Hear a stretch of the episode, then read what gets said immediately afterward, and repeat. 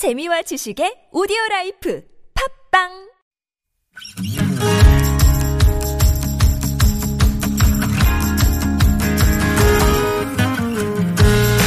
나의 언어와 당신 언어가 만나 인사하는 시간 금요일엔 아무튼 교통사전입니다.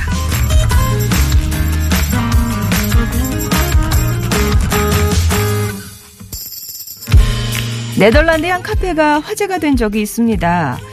어느 거리에서 빨간 넥타이를 맨 바리스타가 커피를 만들고 있어요. 여유롭게 커피를 마시는 사람들 주변을 잘 살펴보면 이곳이 카페가 아니라 버스 정류장이었다는 사실을 알게 되죠. 네덜란드의 한 디자이너 생각이었다고 합니다. 먼저 버스 정류장에 테이블을 놓고 향이 좋은 커피와 쿠키를 준비했대요. 멋진 배경음악도 틀었고요.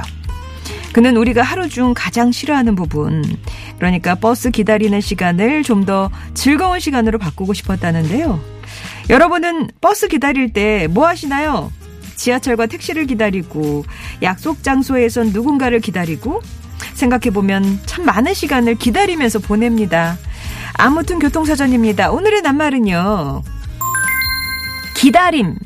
어떤 사람이나 때가 오기를 바라다를 뜻하는 기다리다의 명사형. 예, 사전을 참고한 기다림의 뜻은 이렇습니다. 요즘엔 핸드폰으로 원하는 만큼 마음껏 사진을 찍잖아요. 근데 예전에 필름 카메라 사용할 때는 한장 한 장 아껴 써야 됐죠. 사진은 또 바로 확인할 수 없고 어, 사진관에 맡겨서 기다리는 시간도 필요했고요. 물론 인화한 사진을 보면 눈을 감고 있거나 혼자 딴 데를 보고 있기도 했지만 사진이 나올 때까지 기다리는 시간은 설레기도 하고 그렇게 나쁘지만은 않았던 것 같아요. 기다림에 미약하면 바로 떠오르는 건 낚시가 또 아닐까 싶습니다. 가만히 앉아 때를 기다리는 게 중요해서 이 낚시를 인생에 비유하기도 하잖아요. 그런가 하면 기다리는 시간이 필요한 커피도 있답니다. 이게 더치 커피인데요. 상온이나 차가운 물에 오랜 시간 우려내기 때문에 은은한 맛을 만나기 위해서는 기다림이 필수라고 하더라고요. 그리고 우리의 발효 음식, 뭐 김치나 젓갈도 맛을 내기 위해서는 기다림이 필요한 음식이죠. 기다림 하면 누군가를 하염없이 기다리는 쓸쓸한 모습이 생각나기도 하지만 기다림이 꼭 필요한 일도 우리 생활 속에 있는데요. 여러분에게 기다림은 어떤 낱말인가요? 기다림 하면 떠오르는 의미나 사연. 글쎄 택시나 버스나 얼마까지 기다려 보셨어요? 기다리면서 보통 무슨 일을 하시는지. 마스크 벗을 날을 기다려요. 모두가 같은 마음 아닐까요? 언제쯤 식당도 편하게 가고 사람도 마음껏 만날 수 있을지 확진자 0명이 되는 날을 기다립니다. 택시 기사님, 아, 택배 기사님 기다리고 있어요. 주말에 쪄서 먹으려고 굴 항산자를 주문했거든요. 오늘 도착한다고 문자 왔으니까 곧 오겠죠? 아우, 생각만 해도 군침 도네요. 아, 여기 또 석화찜 준비하고 계시는구나. 봄에 만날 아기를 기다립니다. 뱃속에 있는 아이가 봄에 태어나요. 오랜 시간 기다렸다 찾아온 아기라 더 감사한 마음입니다. 따뜻한 봄이 오면 저희도 새 식구가 되겠네요. 여러분께 기다림은 어떤 의미일까요? 기다림은 뿅뿅이다에 들어갈 여러분의 정의. 기다리는 거 잘하는 편이다. 아우, 나는 못 견딘다. 기다릴 때 이거 하면 시간이 잘 간다. 이걸 기다릴 때 설레더라.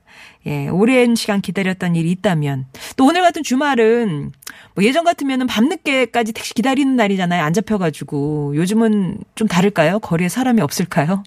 특히 이제 연말도 찾아오고 하는데 어제처럼 날씨가 굳건하면 또 이렇게 교통수단 기다리는 것도 꽤 걸리겠죠. 이런 기다림 얘기 보내주십시오. TBS 앱이나 50번의 1호 문자 메시지 긴 문자나 사전, 사진은 100원이 드는 우물정 0951번으로 보내주십시오. 말그릇에 담긴 분과 또 당첨자분들께는 다양한 선물 준비할게요. 로맨틱 펀치의 노래 예, 이어집니다. 밤은 짧아 걸어 아가씨야.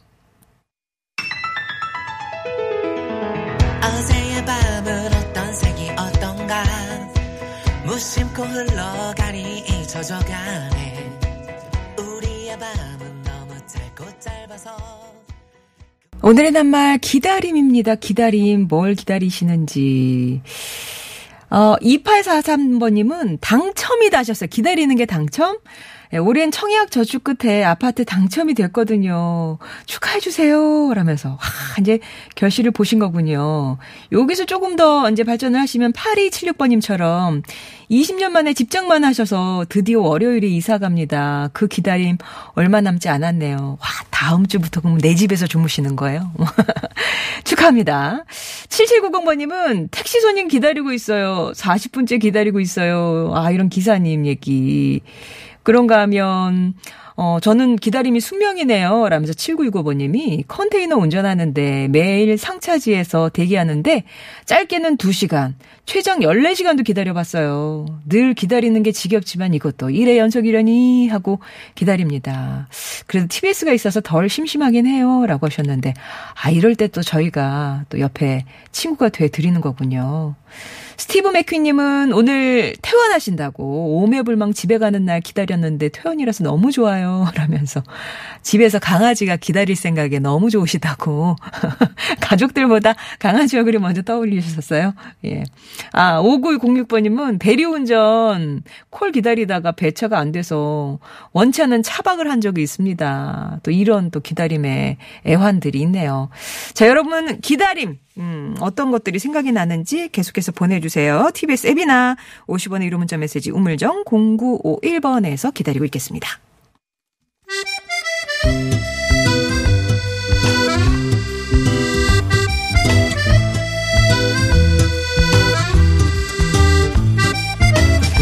매주 금요일에 만나는 참 좋은 기사님 당신을 응원합니다. 오늘은 경기도 시흥시에서 박원균 님이 보내주신 사연입니다.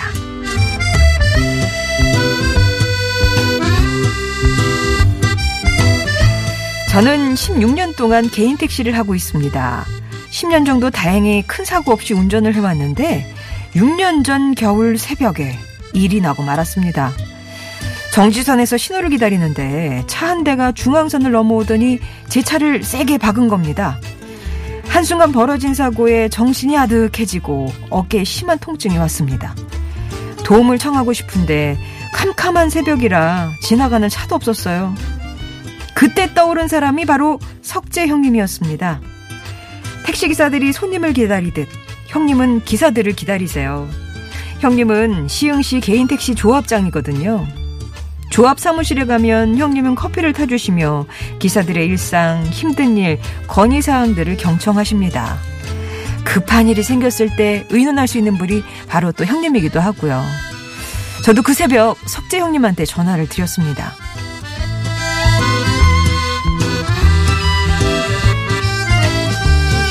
사고 장소에서 멀지 않은 곳에 사셨던 형님은 운동복 차림으로 바로 달려와 사고 처리도 해주시고 저를 병원에 데려가 입원시켜 주셨습니다.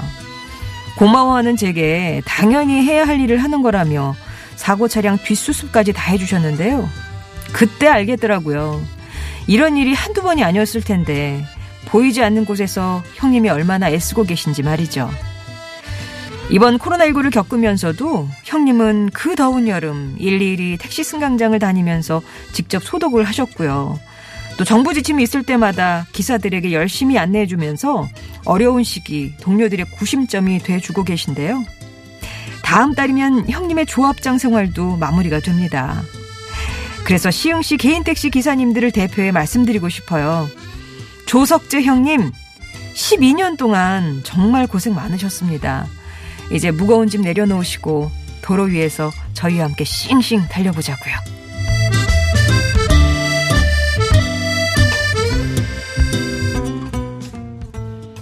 그대를 만나고 그대의 머릿결을 만질 수가 있어서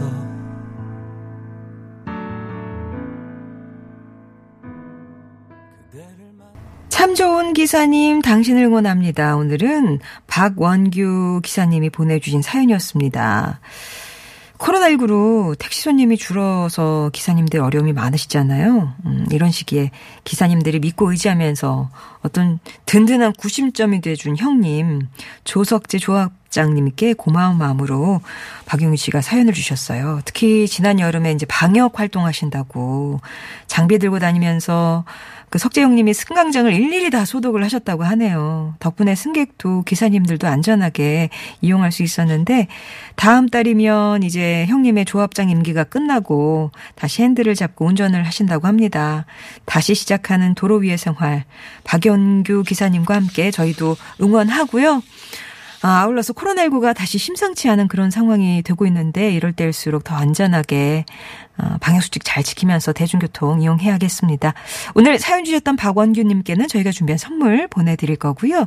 이렇게 금요일마다 버스나 택시나 지하철에서 만난 대중교통 기사님 혹은 대중교통 종사자분들의 사연 기다리고 있으니까 TBS 앱이나 50번의 1호 문자 메시지 우물정 0951번으로 참 좋은 기사님이라고 말머리 달아서 신청해 주세요. 저희가 연락드리겠습니다. 자, 오늘 낱말은 기다림이었습니다. 기다림. 1965번님은 사춘기, 아, 아까 제가 이적의 다행이다 소개 안 했죠? 예, 이적의 다행이다 들으셨습니다. 아이고, 그래도 정신이 번쩍 들어서 다행이었네요. 8855번님의 신청곡이었고요. 1965번님은 기다림 얘기해 주시면서 사춘기 딸이 사춘기 이전에 착한 딸로 돌아오기를 기다리는 중입니다. 요 시기를 이제 겪는 분들은 다 공감하실 만한 내용이네요. 특히 1965번님은 불임으로 마흔에 얻은 아주 소중한 따님이시래요. 사춘기가 조금 늦게 왔다고 작년 중3 여름부터 지금까지 진행 중입니다. 1년이 넘었네요. 딸의 사춘기, 저의 갱년기가 겹쳐서 서로 상처로 보내는 날이 많아서 힘듭니다. 어제 그래도 이 기다림의 끝은 있겠죠. 그날을 기다립니다. 이렇게 엄마와 딸의 사연 보내주셨고 남도리님은 희망을 기대하면서 오늘도 내일도 늘 빌어주시던 할머니 생각이 나신대요. 자식들 잘 되라고 손주들 아프지 말라고 매일 새벽에 정한수 떠놓고 장독대 앞에서 두 손으로 비시던 할머니. 할머니께서 이렇게 빌면서 기다리면 좋게 돌아온다고 하셨는데 그 덕분인지 건강만큼은 자신 있으시다면서 기다림 이렇게 간절히 기도하면 오는 희망이 오는 시간이 아닐까요? 라고 어, 풀어주셨어요.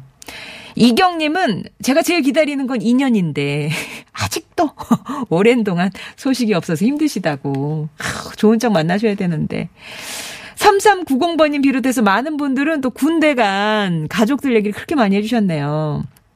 딸이 셋인 우리 집에 막둥이가 2000년에 태어났어요. 저랑 무려 18살 차이가 나는 남동생이요. 대학에 진학하며 지방을 떠나와서 방학 때만 봤지만 그래도 큰 누나가 제일 좋다고 했던 우리 귀염둥이 막둥이가 벌써 커서 군대를 갑니다. 기특하기도 하고 안 그래도 마음 추울 군대 생활을 겨울부터 시작해서 좀 안타깝기도 한데요. 부디 몸 건강에 잘 다녀오라고 전해달라고 하셨어요. 혁준아 잘 다녀와 큰 누나가 이렇게 얘기하네요. 그런가 하면 오이사이버님도 아들 다음 달에 군대 가는데 아우 우리 아들 추위 너무 타는데 걱정입니다. 18개월 동안 기다려야 되네요. 늠름하고 멋진 남자 되어서 왔으면 좋겠어요. 이렇게 또 기대해 주셨고 9294번님, 친정 동생이 많이 아파요. 동생이자 친구, 언니 같은 동생이 완치되는 기적 같은 날을 기다립니다. 옛날 얘기하면서 웃을 수 있는 날 기다려요. 라면서 모든 분들의 또 건강을 함께 빌어주셨습니다. 8368번님은 버스 정거장.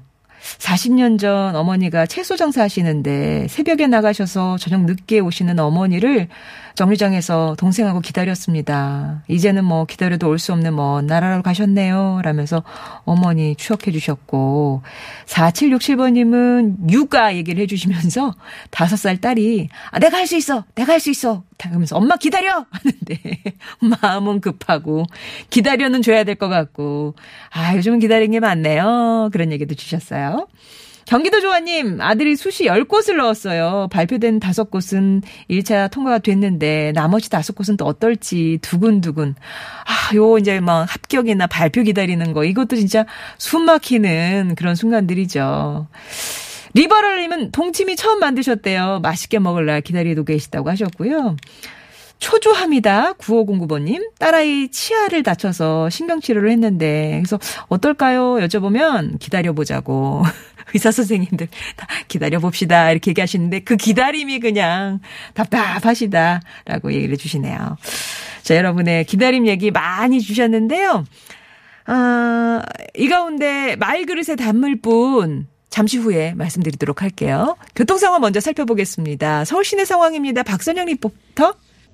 서울시가 지난 4년 동안요, 300회 넘게 시민과 소통하면서 마련한 청사진을 가지고 시민들과 약속을 지키고자 새로운 광화문 광장 조성을 위한 공사를 시작하겠다고 발표를 했습니다. 자세한 내용 좀 알아볼게요. 정상택 서울시 광화문 광장 추진단장과 말씀 나눠보겠습니다.